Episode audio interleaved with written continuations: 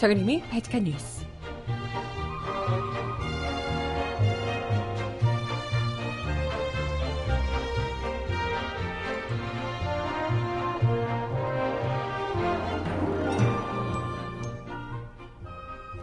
여러분 안녕하세요. 바칙한 뉴스 정혜림입니다. 어제 박근혜 대통령 탄핵 심판 2차 변론이 헌법재판소에서 열렸는데요. 그런데 박 대통령 측 변호인단이 검찰과 특검 수사를 정면으로 부정하며 탄핵 심판을 정치 공방으로 전환하려는 모습이 보였습니다. 심지어 촛불은 민심이 아니다라며 탄핵 심판을 군중 재판으로 치부했는데요. 참 그 추운 날 촛불을 들고 나왔던 민심을 그 촛불 민심을 엄중하게 받아들이겠다라고 했던 그 이야기 모두 다 거짓이 되는 셈이죠. 뭐 왜 안 그렇겠냐마는 그러신 분이잖아요. 어쨌든 한줌 박사모 일부 그 소수의 지지층만을 자신의 국민으로 끝까지 끌고 가겠다는 박근혜 대통령의 전략에 우리 국민들이 어디까지 봐주고 넘겨야 할지. 누누이 말하지만 범법을 저지르고 있는 세력들은 당신들이라는 거. 좀, 응? 좀, 좀 들어줬으면 좋겠네, 이제 좀. 음악 듣고 와서 오늘 이야기 함께 나눠봅니다. 첫 곡, 정엽이 부르는 노래, 웃기고 있어. 듣고 오겠습니다. 신청곡 있으시면 주세요.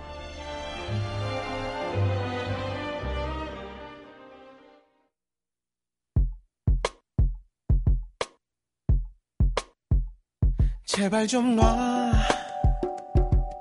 네가 먼저 찾던 내 얼굴 좀 봐. 질렸어 네 윗선 네 꼴을 좀 봐. 초라하게 변해버렸어. 제발 좀 가. 나를 밟고 갔던 그때처럼 가. 울지 마 그때는 우는 날 두고 잘도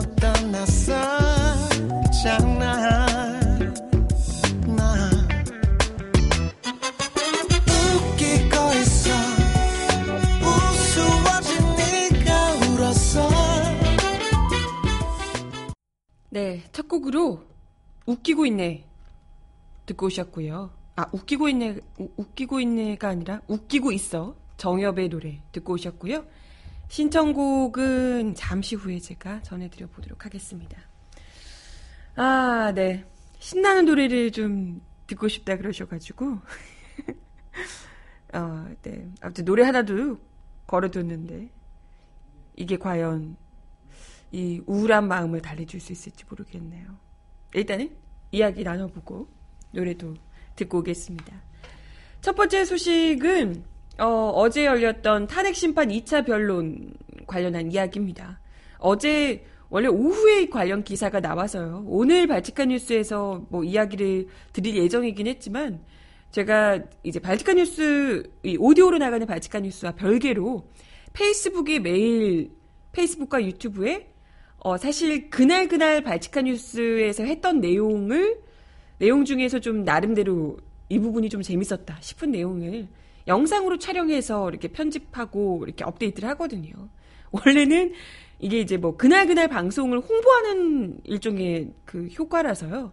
그런 효과를 노린 거라서 그날 방송분을 이렇게 올리게 되는데 그날 방송했던 내용을 근데 어제는 어제 방송에서는 사실 이 이야기를 안 했잖아요. 어제 오전 방송이었으니까 오후에 나왔던 기사고 하니까. 그런데 이 기사가 나오자마자 바티칸 뉴스에서 이 이야기는 꼭 해야겠다 이런 생각이 들어서 어 일종의 그 미리 영상 촬영을 어제 했었어요. 그래서 페이스북 어제 보신 분들 아시겠지만 바티칸 뉴스 오전에는 하지 않았던 이야기인 이 박근혜 대통령 변호인단 대리인단 측의 발언. 촛불 민심은 이 국민들의 민심 아니다 이렇게 이야기했던 내용과 관련한 이제 뭐 오프닝 오프닝이라고 해야 될까 어쨌든 영상 촬영을 했었습니다. 그래서 뭐 글쎄 뭐 많은 분들이 관련 기사 보시고 같이 분노하셨을 듯 한데요. 이와 관련해서 영상에서는 좀 짧게 얘기하느라고 다 다루지 못했던 이야기를 좀 같이 여러분들과 채팅창에서 얘기해 주신 여러분과 함께 공부나며 같이 욕을 좀 해보려고 첫 번째 이야기로 가져와 봤습니다. 어, 또 이것이 이러한 대리인단의 이야기가 그냥 마냥 헛소리가 아니라 이때까지 있었던 박근혜 정부가 위기를 돌파하는 방식과 거의 뭐 일맥상통하더라. 김기춘 뭐를 필두로 하여 늘상 해왔던 방식, 위기를 돌파하는 방식이 똑같았다는 거죠. 이것과 뭐 거의 똑같은 일맥상통하는 일관성 있는 이 방향에서 나온 그런 이 태도다. 라고 볼 수 있다라는 거 이야기도 좀 드리고 싶은데요. 일단 어제 박근혜 대통령의 탄핵 심판 대리인인 서석구 변호사.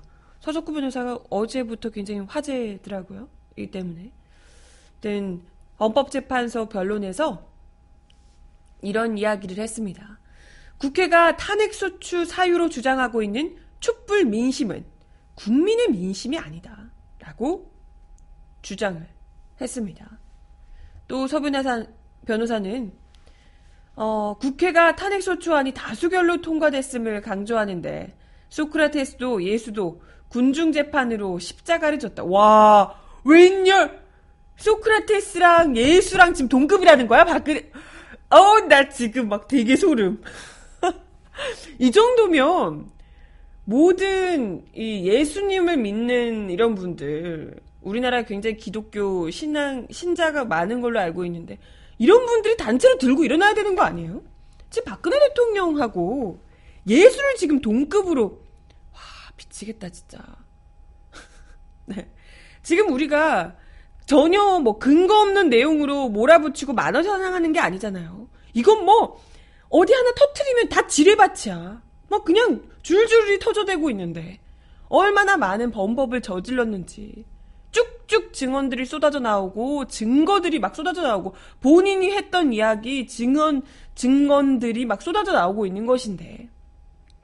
아니 그리고 다 떠나서 본인 입으로 내 책임이다. 잘못했다. 최순실 씨에게 도움을 받았다. 모든 것을 잘못했다. 라고 스스로 입으로 대국민 담화에서 이미 인정을 했던 거잖아요. 이런 상황에서 무슨 자기가 잘못한 것도 없는데 억울하다, 마녀사냥 당하고 있다, 이렇게 얘기하는 걸. 뭐, 정신 창난인가? 창난 증세인가? 내가 했던 얘기를, 뭐, 메멘토예요? 뭐, 내가 했던 얘기를 스스로 기억을 못 하는 건지. 대린단이, 글쎄, 박근혜 대통령과 소통이 별로 없다고 하더니, 대통령이 했던 얘기조차도 모르는 건지. 얘 지금, 이 얘기 자체가 정말 일부러 국민들의 신경을 긁기 위한 분노를 자아내기 위한 발언을 하는 것 아닌가 싶을 정도로 굉장히 거칠고 어, 노골적이며 목적이 분명하고 의도가 분명하다 이런 생각이 들 정도의 발언을 하고 있습니다. 하여튼 뭐 다수결이 언론 기사에 의해 부정확하고 부실한 자료로 증폭될 때 위험할 수 있다. 이렇게 이야기를 했다 그래요. 어, 글쎄, 부정확하고 부실한 자료인지는 이미 검찰 수사에서도 다 나왔고, 아니, 이 정도로 자료가 많은데 어떻게 부실하다고 합니까? 이렇게, 아니, 뭘 더 갖다 줘야 돼? 이 모든 증거들이 다 박근혜를 지금 향하고 있는데 모든 증거들이 그러고 있는데 이건 상식적인 수준에서 생각할 때도 상식적인 수준만 봐도 다 그렇게 박근혜를 지목하고 있는데 이게 어떻게 부실하고 부정확하다라고 얘기할 수 있는지 정말 어 이분의 부실한 논리는 아 이게 아무런 증거도 없어요 이렇게 얘기하면서 이 얘기하는 증거, 얘기하는 논리의 근거도 없고요. 그냥 본인은 박근혜 대통령이 억울하다.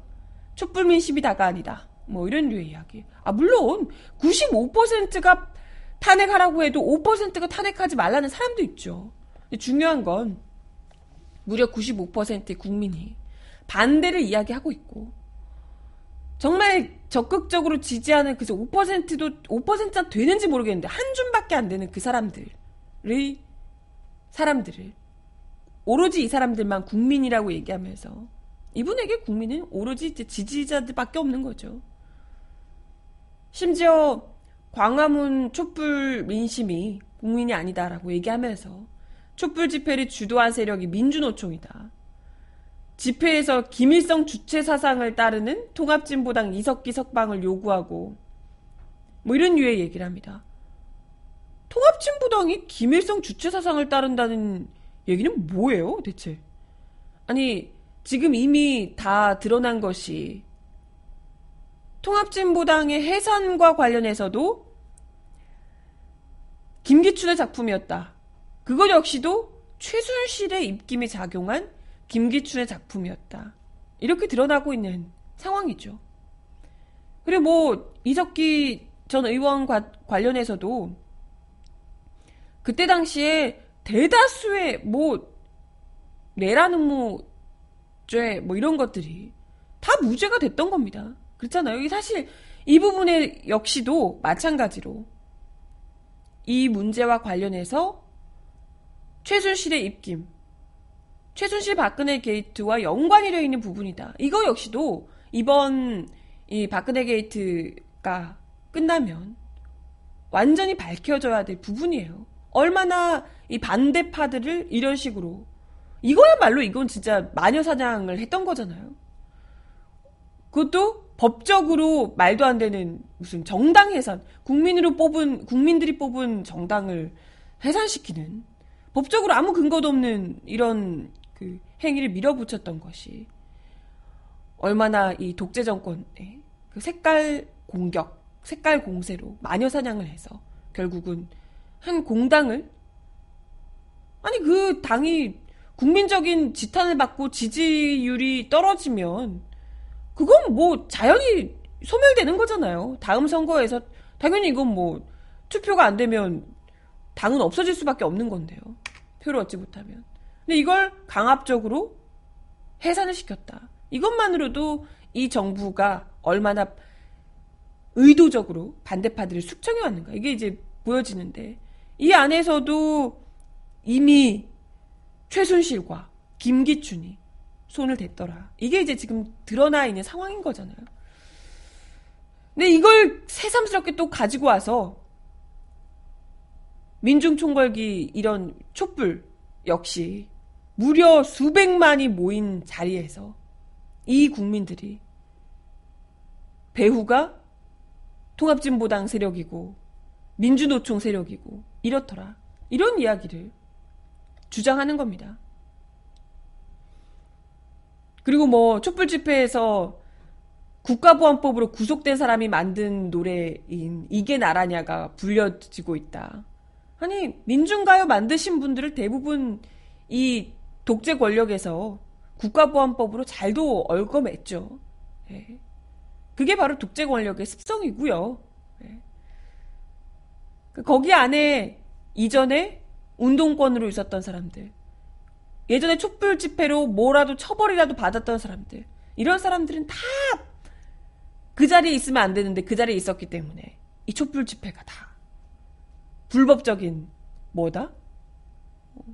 의심, 진정성이 의심된다. 이런 류의 주장을 하고 있는 겁니다. 정말 황당하기로 말할 수가 없는데요. 아니, 민주노총이건 뭐 어떤 세력이건 간에 그 사람들이 거기에서 주도를 할 수도 없 거니와 왜냐하면 아니 그 많은 사람들이 지금 전체적으로는 천만 촛불이라는 거잖아요. 천만 촛불을 민주노총이 주도를 했다? 만약에 주도할 수 있으면요. 민주노총이 정말 엄청난 겁니다. 그만큼 민주노총이 어마어마한 국민들을 설득을 시켰다는 것이고, 그 많은 사람들이 바보가 아니잖아요. 아이들 데리고 뭐 어디 홀려가지고, 누구 말 맞다나 뭐 이게 어디 홀려가지고, 민주노총이 얘기하는 거에 이렇게 해가지고 따라 나와요? 아니, 그 정도로 설득력이 있, 다라고 하면, 민주노총이 그 어떤 정치 세력보다 대단한 거죠. 중요한 건 이 어마어마한 촛불 민심을 야권의 어느 정치인들 이런 사람들도 가장 어떻게 보면 강력한 권력을 가지고 있는 정치인들조차도 내 것이다 어떻다 내 맘대로 끌어가지 못했다는 거예요. 오히려 촛불 민심의 눈치를 보고 정치인들조차도 뭘 어떻게 섣불리 뭘 하려고 했다가도 혼쭐이 났다가 그래서 다시 정신 차리고 촛불 민심을 이렇게 따르는 쪽으로 이렇게 왔지. 어디 누구 하나 누가 어디 어떤 목소리를 내는 사람이 주도를 하고 이끌어가고 이럴 수 있는 구조가 아니었다는 거예요. 아니 그리고 설령 누가 주도를 뭘 어떻게 누구든 주도를 하면 그게 무슨 문제입니까? 그 안에서도 설득력 없는 이야기는 묻힐 수밖에 없고 거기서도 어떻게 더 많이 세게 이렇게 하려고 했다가도 아 너 그러지 마 라고 해서 잠잠해지고 이런 자체적으로의 이런 거대한 촛불 민심을 다스리고 정화하는 작업들이 그 안에서 계속해서 변화하고 발전하면서 이루어져 왔다는 거잖아요. 처음부터 마지막 마지막 아직 뭐 마지막은 아닐까요? 계속해서 그 촛불에서 외치던 구호들도 계속해서 변화가고 좀 더 구체적이고 요구하는 바가 달라지고 그 뭐 쭉 크고 작은 단체들이 요구하는 바가 다 다르죠. 하지만 큰 범주에서 박근혜 처음에는 하야하라, 탄핵하라, 지금 당장 탄핵하라, 구속하라, 뭐 이렇게 계속해서 바뀌어왔던 거잖아요. 큰 흐름은. 예. 이런 촛불 민심을 누가 감히 마음대로 재단하고 평가하고 누가 감히 이끌고 갈, 간다? 누구 마음대로 이걸 끌고 간다? 이럴 수 있단 말입니까? 이건 정말 그 어떤 것보다도 어, 그 어떤 세력의 힘보다도 가장 강력하고 가장 마음대로 되지 못하고 될 수 없고 이끌 수 없고 그만큼 도도하며 그만큼 강력한 천심, 이 천심이 민심, 민심이고 천심이다. 이런 말이 무엇인지를 보여주는 그런 장이었거든요. 그렇기 때문에 정치권들이 그토록 두려워했던 것이고 그런 거잖아요. 근데 이걸 굳이 어떤 한 세력 뭐 민주노총이든 아니 민주노총이 주도하면 뭐 뭐가 문제냐고요. 그만큼 만약 주도해서 그게 주도가 됐다면 그만큼 민주노총이 훌륭한 거지. 그렇기 때문에 그만큼 많은 사람들을 이끌어갈 수 있었다면 그건 뭐 대단한 거죠. 근데 중요한 건 왜 이렇게 우리가 봐도 너무 말 같지도 않은 얘기잖아요. 왜 근데 이런 말 같지도 않은 얘기를 하고 있는가? 이게 정말 중요한 대목이라는 겁니다. 이전에도 여러분들 아시겠지만 세월호 참사 때 처음에는 다들 국민들이 세월호 참사 너무나도 안타까워하고 정부에서도 굉장히 좀 조심스러워하며 박근혜 대통령도 어쨌건 눈물쇼 하면서 뭐 유족들 만나는 척도 하고 했던 거잖아요 초창기에는 그러다가 지금도 마찬가지입니다 살짝 안 됐다 미안하다 이런 척을 하다가 조금 분위기를 보면서 국민적인 분노가 점점 거세게 이어지니까 서서히 반격에 나섭니다. 근데 그 반격의 방식이 항상 똑같았다는 거예요. 어떤 식으로? 일단 그 안에서 불순한 세력과 순수한 세력을 갈라치게 합니다. 아니, 똑같이 가족을 잃은 유족들, 아이를 잃은 유족들 중에 가슴 아파하고 왜 내 아이가 구하, 구해지지 못했는가? 안타까워하고 분노하는 마음은 똑같을 텐데 여기서 순수한 유족, 불순한 유족으로 괜히 나뉜다는 거예요. 세월호를 찬성하는 세력과 반대하는 세력으로 나눕니다. 이들이 마치 불순한 세력이고 단지 아이를 잃은 부모일 뿐인데 왜 내 아이를 구해주지 않았습니까? 대체 그때 당시에 평일 대낮에 작동해야 할 공권력은 어디로 갔습니까? 정당한 질문을 하는 국민들에게 위험한 세력이다. 정보기관들이 수시로 따라붙어서 마치 간첩 다루듯이 위험한 사람 다루듯이 유가족들에게 그렇게 취급을 하고 이 사람들을 향한 온갖 막말이 무슨 시체 장사는 어쩌니 막말이 쏟아지도록 계속해서 조장하고 의도하고 이 사람들이 불순한 세력이다. 여기 뒤에 또 뭐 어떤 운동권들이 뭐 꾼들이 붙었네 어쩌네 하면서 한껏 색깔칠을 해냈던 거잖아요. 그렇죠? 세월호 이야기를 하면 노란 리본을 달면 빨갱이다 이런 식으로 몰아갔고요. 그 이후에도 뭐 국정원 관련된 뭐 촛불 때도 그렇고 백남기 농민 사건 때도 그렇고 그 백남기 농민을 그렇게 만든 공권력에 대한 이건 누가 봐도 아니 그냥 영상만 봐도 경찰이 쏜 그것도 기준치 이상의 어마어마한 위력을 가지고 있는 물대포에 맞아서 멀쩡하던 분이 바로 나가 떨어져서 음, 그 자리에서 피를 흘리며 쓰러진 거잖아요. 피의자와 피해자가 맞, 이건 뭐 명백한 상황인데도 이것에 대해서 질타를 하는 국민들을 빨갱이 운운하며 국가를 위험에 빠뜨리는 불운한 세력이라고 그렇게 몰아붙였던 그래서 이들을 이들을 옹호하는 세력과 반대하는 세력을 어떻게든 갈라치게 하면서 이 자신들의 지지층을 결집시키기 위한 방법으로 썼던 거죠. 이렇게 되면 이렇게 되면 이제 나름대로 노리는 효과가 있는 거죠. 그렇게 되면 이게 논리적인 사고적 사고로 이게 아이를 잃어서 가슴이 아프다. 참 이 농민이 공권력의 물대포에 맞아서 목숨을 잃게 됐다. 이런 안타까움, 인간적인 정말 이성적인 사고, 논리적인 사고 이런 것들이 중요하지 않게 돼요. 니편내 편 이거밖에 없으니까. 갈라 니편내 편 하게 되면 얘가 논리적이고 제가 논리적이고 이게 막 옳고 그르고 이게 이제 중요하지 않게 되는 거거든요.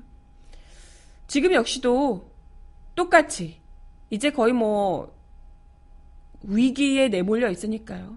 이런 상황에서 지금 박사모를 중요한 건 그런 거거든요. 이 사람들에게 국민은 5% 4%뭐 몇 퍼센트 안 되는 자기 지지층들 저희 회사 앞에서 맨날 이걸 하고 계시는 탄핵을 취소하라! 뭐 이렇게 하시는 박사모 이런 어르신들 있잖아요. 이런 분들. 이런 분들을 보다 더 결집시키고 이걸 정치 공방으로. 이전에 이전에 세월호 때 백남기 농민 때 뭐 이런 정치적으로 고비를 맞을 때마다 항상 꺼내들었던 공작, 정치 공작. 이거 일환, 일하는 겁니다.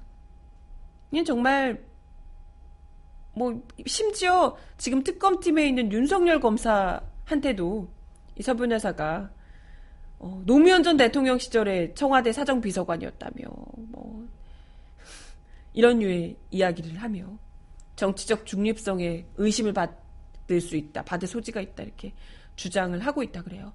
굉장히 당신이야말로 정치, 정치적으로 굉장히 문제가 있으신 분 같은데 서석구 변호사. 예. 아 정말 아무리 돈이 좋지만 물론 이 변호사들이 얼마나 또 큰 돈으로 지금 이 시국에 이 나서서 하겠다는 사람이 많았겠습니까? 근데 정말 국민적인 욕을 들을 각오를 하면서 하고 여기 나와가지고 이런 지금 말 같지도 않은 얘기를 하면서 그 어떤 논리도 없이 그저 정치적인 공세를 펴겠다라는 의도밖에 안 보이는 요런 이제 지금 주장을 하고 계시는 이분 물론 돈은 많이 받으셨겠지만 돈 때문에 뭐 하시는 거겠죠 예.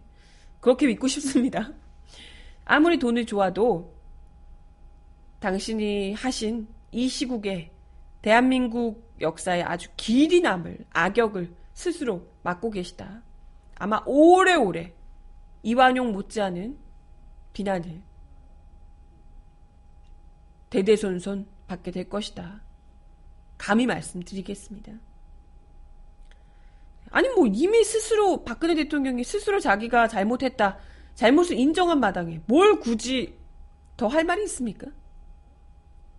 거의 뭐 반박도 뭐도 대리인단이 차라리 논리적으로 뭐가 어떻고 법적으로 이렇게 이야기를 해야 하는 자리임에도 불구하고 어쩌면 뭐 논리적으로 얘기를 할 수 있는 이 건수가 아예 없겠죠.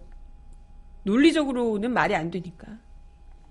그러니까 할 수 있는 거의 마지막 단계로 캐캐 묵은 색깔론을 들이대면서 어떻게든 박 대통령의 잘못을 가려보고자 함이, 함이 아니었을까 생각이 듭니다. 이러면 이럴수록 오히려 슬그머니 줄어들었던 촛불 민심, 조금 아 이제 신년이니까 좀 약간 쉴까 했던 촛불 민심이 더욱더 불타오르게 될 수밖에 없을 거라는 거 꼭 말씀을 드리고 싶네요. 음악 하나 더 듣고 와서요 이야기 이어가 보겠습니다. 아까 말씀을 드렸던 노래인데요. 장기하와 얼굴들 멱살 한번 잡히십시다. 이분도 정말 멱살 한번 잡고 싶네요. 듣고 옵니다.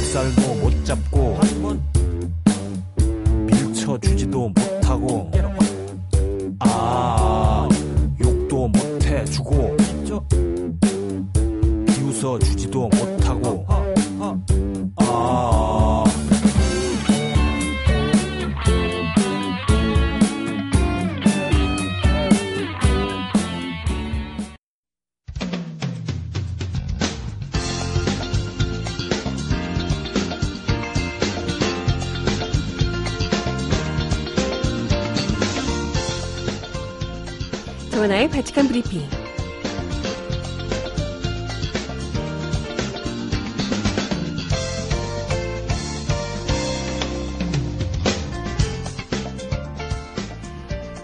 소식입니다. 선거 연령 만 18세 하향 조정에 적극 나서기로 했던 개혁 보수 신당이 하루 만에 입장을 뒤집었습니다.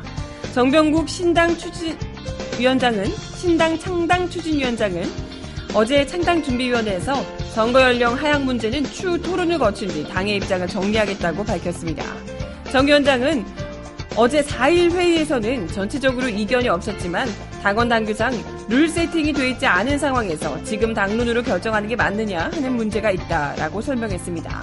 앞서 정 위원장은 전날 회의 직후 선거 연령은 18세로 하기로 전체 합의를 봤다며 최대한 이른 시일 내 법안을 통과시키고 가능하면 대선부터 적용토록 하겠다고 밝혔습니다. 하지만 당내 반발에 부딪히자 하루 만에 이를 백지화하고 재논의에 들어갔다고요. 내부적으로는 전날 회의에 주호영 원내대표를 비롯한 일부 의원들이 참석하지 않은 상황에서 관련 사안을 논의하고 졸속적으로 입장을 정리 발표했다는 불만이 터져나온 것으로 알려지고 있습니다. 권선동 의원은 고3을 무슨 선거판에 끌어들이냐 공부를 열심히 해야지 라며 기본적으로 고3 학생이 부모 의존이 심하지 않냐.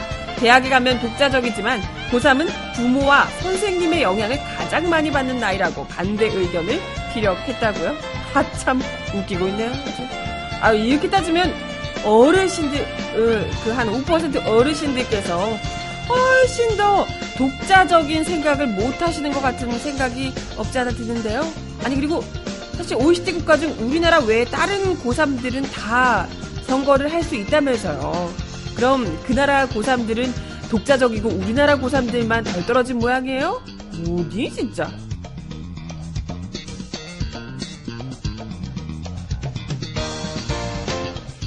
다음 소식입니다. 윤전추 청와대 행정관이 어제 박근혜 대통령 탄핵 심판 2차 변론의 증인으로 출석한 자리에서 대부분의 질문에 모르쇠로 일관했습니다.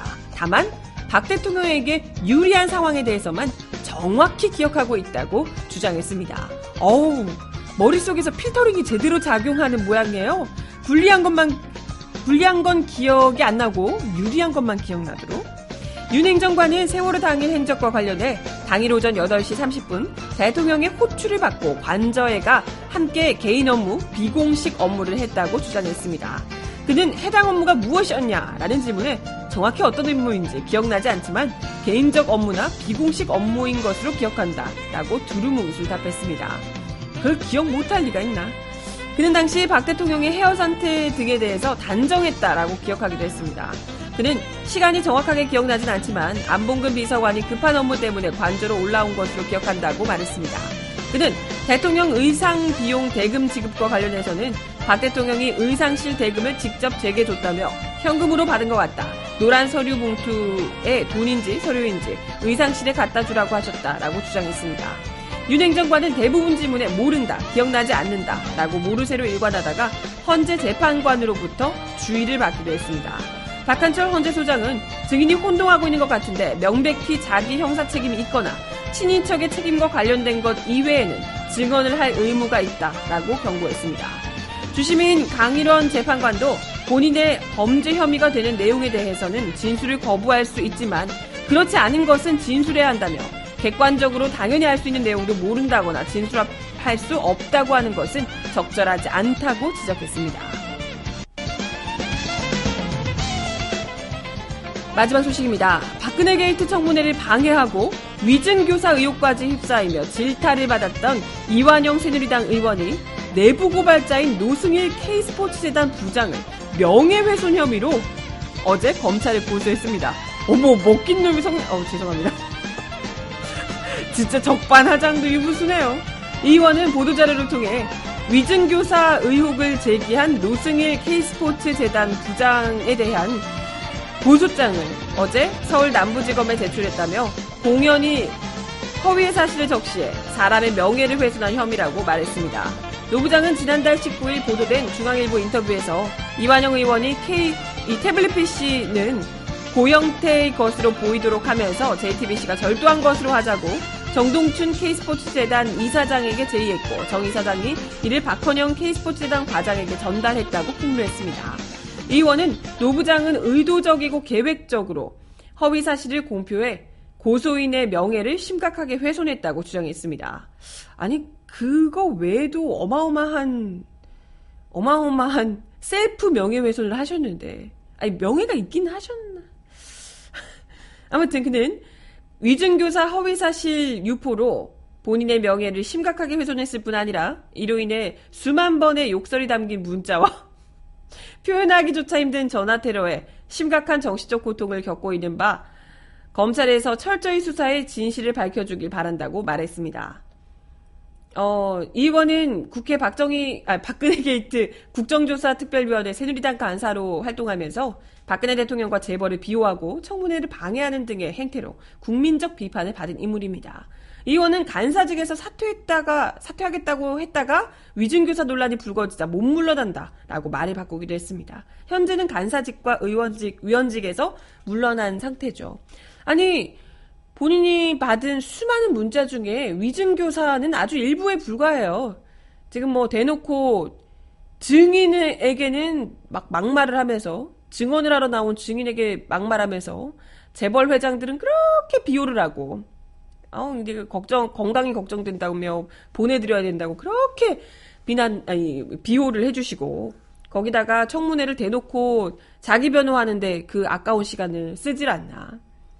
사투를 한 댔다가 만 댔다가 하면서 대놓고 그 국민들이 지켜보는 자리에서 국정조사를 아주 날로 드시는 말아먹으시는 행태 때문에 그것 때문에 국민적 지탄이 쏟아졌던 거거든요. 위중교사 논란 터졌을 때는 에휴 내 그럴 줄 알았지라고 하셨지만 뭐 이뿐만이 아니고 지금 뭐 우병우 일가 지인분이며 뭐 이런 분들하고도 굉장히 관련이 높다고 그리고 최순실 변호사인 분하고도 굉장히 친분이 있으신 이 의혹이 지금 제기되고 있는 상황이고 한데요. 뭐 노승일 부장에 대한 고소도 고소 뭐 그, 그거 뭐 그거야 하고 싶으면 하시는 건데 어 위증 교사 문제나 이런 것들 그죠? 청문회 방해며 이런 것들 이런 것부터 제대로 위증 교사 문제며 이런 것들 특히 법적으로 확실하게 이참에 처벌받을 수 있도록 어, 반드시 제대로 엄중하게 수사를 해야 될 듯해요. 이게 밝혀지면 뭐 명예훼손인지 아닌지도 밝혀지는 거겠죠. 그 명예 글쎄 훼손할 명예가 있는가 싶습니다만은 음악 하나 더 듣고 오겠습니다. 오현란의 노래 신청하셨는데요. 조금만 사랑했다면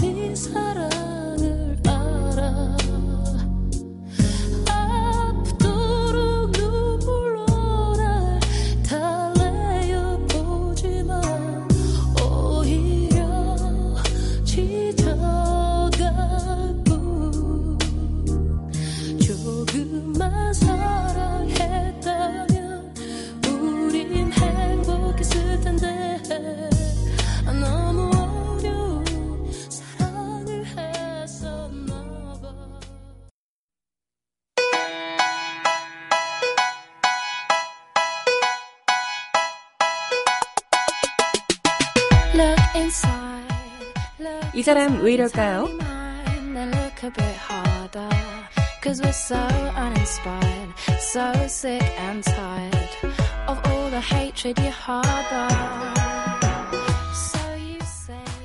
황교안 총리의 이동을 위해 교통 통제를 실시하면서 교통 체증이 발생한 사실이 뒤늦게 확인됐습니다. 또, 또, 또 의전 논란입니다. 어제 서울 구로경찰서와 총리실에 따르면 지난 3일 오후 2시경 황교안 총리의 이동을 위해 구로역 사거리 일대 교통이 통제가 됐다는데요. 황 총리는 서울 구로동 디지털 산업단지 수출 현장 격려 방문을 위해 이동 중이었다고 합니다. 구로역 사거리 일대 교통이 통제된 시간은 모두 7분가량이었다고 하는데요. 황 총리 차량 일행은 처음 교통이 통제되기 시작한 지 약 7분여 뒤 이 구간에 들어서 10여 초 동안 통과했습니다. 이 과정에서 발생한 교통체증으로 과잉 의전 논란이 이었습니다. 하지만 경찰은 과잉이 아닌 요인 보호를 위한 의전이었을 뿐이라는 입장인데요. 구로경찰서 관계자는 신호 체계를 자동에서 수동으로 또 수동에서 자동으로 바꾸는데 시간이 걸린다. 게다가 신호가 바뀌는 사이 사이클까지 합치면 총 5분에서 6분 정도 소용된다며 과잉 의전은 아니라는 입장입니다. 논란이 일자 총리실은 통상적인 교통 통제였는데 그 지역이 원래 정체가 심한 곳 같다. 심한 곳이었던 것 같다. 권한대행은 총리 시절에도 그랬지만 의전과 경우에 최소화 원칙을 밝혀서 시민들께 불편함이나 지장이 초래되지 않도록 항상 주의하라고 당부했고 실제로도 그렇게 운영해오고 있다. 라고 해명했습니다. 잠깐! 여기서 중요한 건요. 권한대행은 총리 시절에도 그랬지만 총 지금 총리시거든요. 어머 웬요? 대통령인 줄 아나 봐. 어떻게? 정말 우리가 대통령 노래한다, 대통령을 노래한다. 그러니까 진짜 자기가 대통령인 줄 아나 봐요. 저기요, 지금 총리거든요. 아주 웃기고, 아유, 진짜 웃기고 앉았네, 진짜.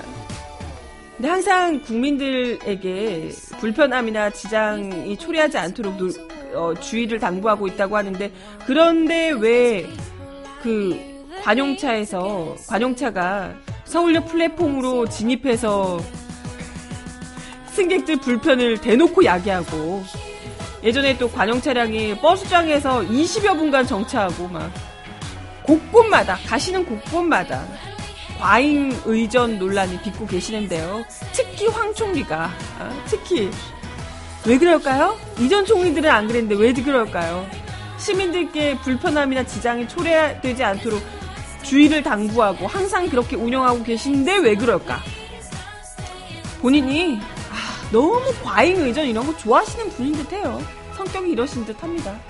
참 이런 분이니 지금 총리 거의 거기서 이제 물러날 뻔하다가 권한대행까지 올라간 마당에 얼마나 신나고 기분 좋겠어요. 아싸 득템 권한대행 득템 나 대통령 이러면서 지금 좋아 죽고 계신 거 아닐까. 있는 대로 자기가 누릴 수 있는 과잉 의전은 다 누려보려고 지금. 어, 내가 총리 시절에는 말이지, 뭐 이런 게 아닐까. 됐고요. 지금 총리거든요. 그것도 잘리기 직전에 간신히 살아남은 총리. 심지어 국민들 뽑은 적도 없는 총리. 아휴, 제발 좀 정신을 차리셨으면 좋겠는데. 그죠? 이런 분이 지금 어찌됐건 권력 서열로 지금 현재 1위 자리에 올라가 계시는데, 예. 아, 빨리 정권 교체가 돼야겠다. 얼른 탄핵 심판하고, 얼른 대선 빨리 치러서 적골 좀 안 봐야겠다 싶네요.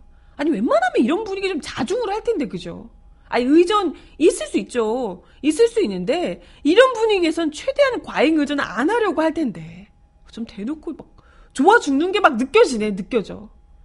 아유, 창피한, 정말 창피한 것도 모르고 정말 부끄러움이라고는 철이 없죠, 철이. 네, 마지막 곡은 이 답답한 속을 좀 풀어 드리기 위해서 노브레인이 부르는 말 달리자 들려드리며 인사드리겠습니다.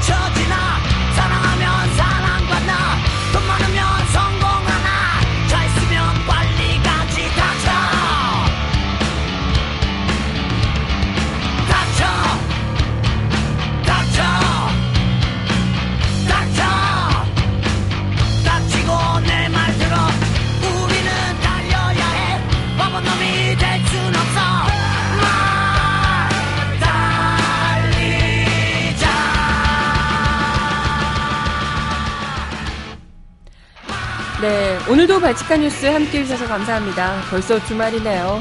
주말에도 포근하다고 하니 아우 이게 촛불 민심 무시하지 못하게 제대로 또 촛불 들고 나서 드려야 될 것 같아요.